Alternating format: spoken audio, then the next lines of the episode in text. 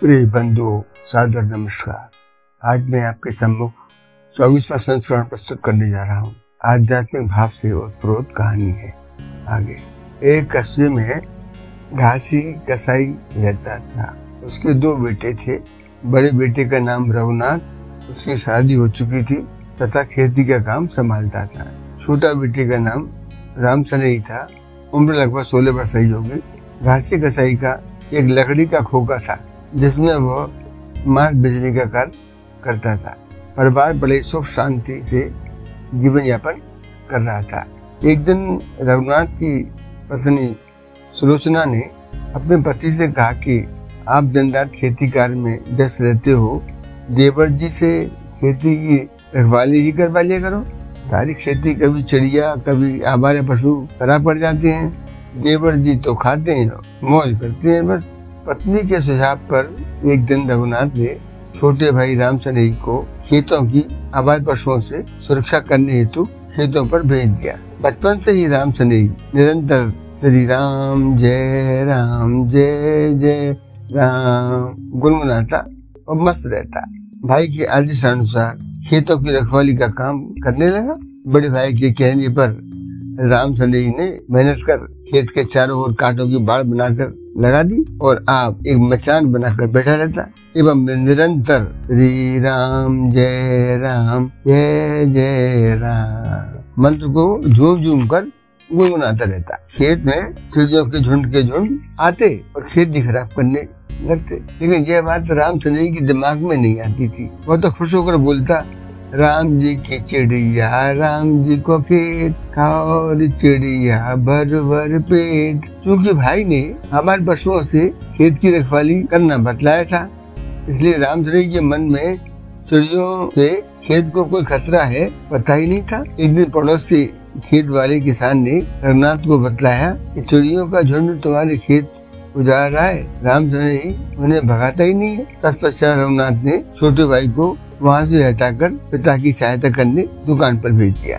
एक दिन राम सनेही घर से दुकान के लिए जा रहा था कि रास्ते में उसकी एक सुंदर से पत्थर से टक्कर हो गई। नीचे देखा तो सुंदर गोल मठोल पत्थर देख राम सनेही ने उसे उठाकर दुकान पर ले आया तथा उसका मांस तोलने में बांट की जगह काम रहने लगा। बांट की जगह पड़ने में पत्थर और दूसरे में मांस रखकर बोलता, राम जी, आधा किलो, कभी राम जी, एक किलो कभी राम जी दो किलो कहता और माँ उतने वज़न का होकर सही तोलता था। जिससे खरीदार भी संतुष्ट होकर चले जाते एक दिन दूर से एक पंडित जी की निगाह उस बांट पर पड़ी। तो साले राम की बटिया देख पंडित जी बड़े चंबित हुए तथा मौका देख माँ की दुकान पर चली गई। पंडित जी को देख कर रामचंद्र संदेही चौंका तथा बोला, पंडित जी, क्या सेवा करूँ? पंडित जी ने जब उसे बताया, जिस पत्थर से तुम मांस बोझ रहे हो। यह बटिया साधारण नहीं है। यह तो हमारे इष्ट देव सालग्राम भगवान है। अतः ऐसा पाप मत करो भाई। रामचंद्र जी ने क्षमा मांगते हुए वो बटिया पंडित जी को सौंप दी। पंडित जी बटिया को घर लाए,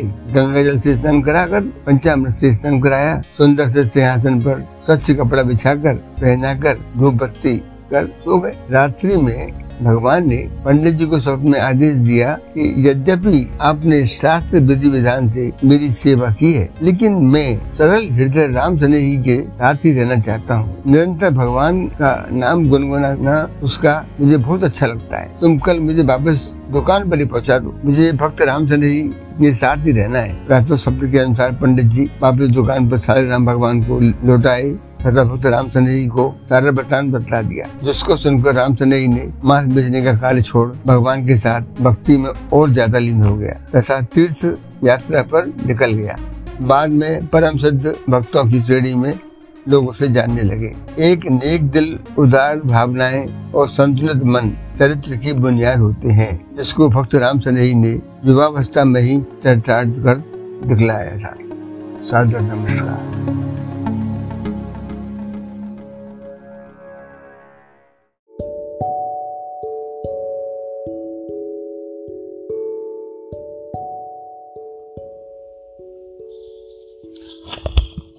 प्रिय बंधुओं सादर नमन। आज मैं आपको अट्ठाईसवें संस्करण सुनाने जा रहा हूँ। मानवीय समझे संवेदना के संदर्भ में कहानी है। आगे। एक पोस्टमैन, राम सनेही, गुड़गांव के आसपास के ग्रामीण इलाके, वर्षों से साइकिल द्वारा डाक पहुंचाता था। एक बार उसके पास गाँव नरेना की एक रजिस्ट्री आई। उस घर में वह कोई डाक पहली बार देने जा रहा था।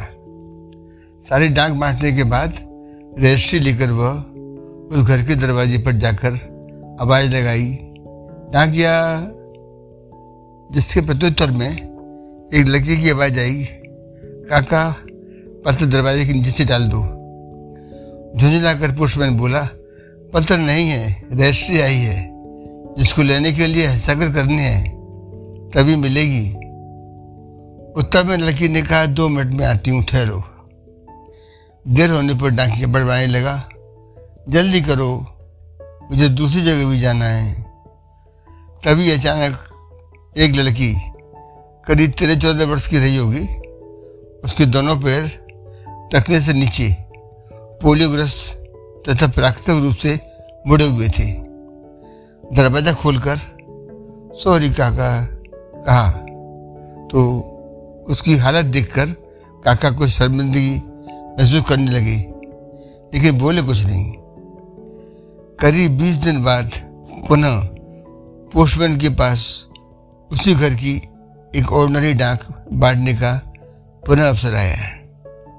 इस बार दरवाजे खटखटाने के बाद डाकिया बोलते ही अंदर से लड़की की आवाज़ आई, ठहरो काका, अभी आती हूँ। जिसके जवाब में पुष्पन ने कहा आए तो सादा पत्र है, दरवाजे के नीचे से भी जा सकता हूँ। लेकिन बच्ची ने कहा, एक मिनट रुकिए काका। और शीघ्र दरवाज़ा खोलकर डांक ली, तथा बदले में काका को एक गिफ्ट रख दिया। तथा कहा कि ये आपका गिफ्ट दे रही हूँ, घर जाकर खोलना।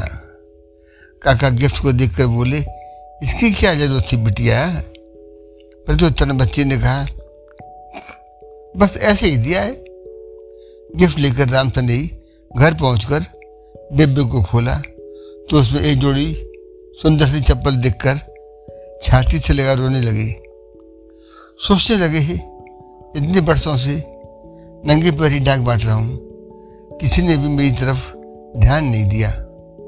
और इस सपाही बच्ची ने मेरे प्रति इतनी संवेदनशीलता, वह भी केवल दूसरी मुलाकात में ही।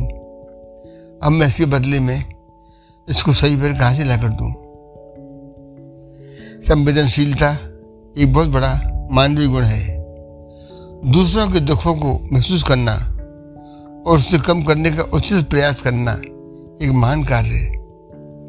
जो चीज़ खुद के पास न हो, उसका दूसरों को संवेदनाप्रद भेंट करें, ये भावना बहुत बड़ा संदेश देती है। बंधुओं मेरी कहानी आपको कैसी लगी? कृपया कमेंट दें तथा सब्सक्राइब भी। खुश रहिए, मुस्कुराते रहिए। अलविदा।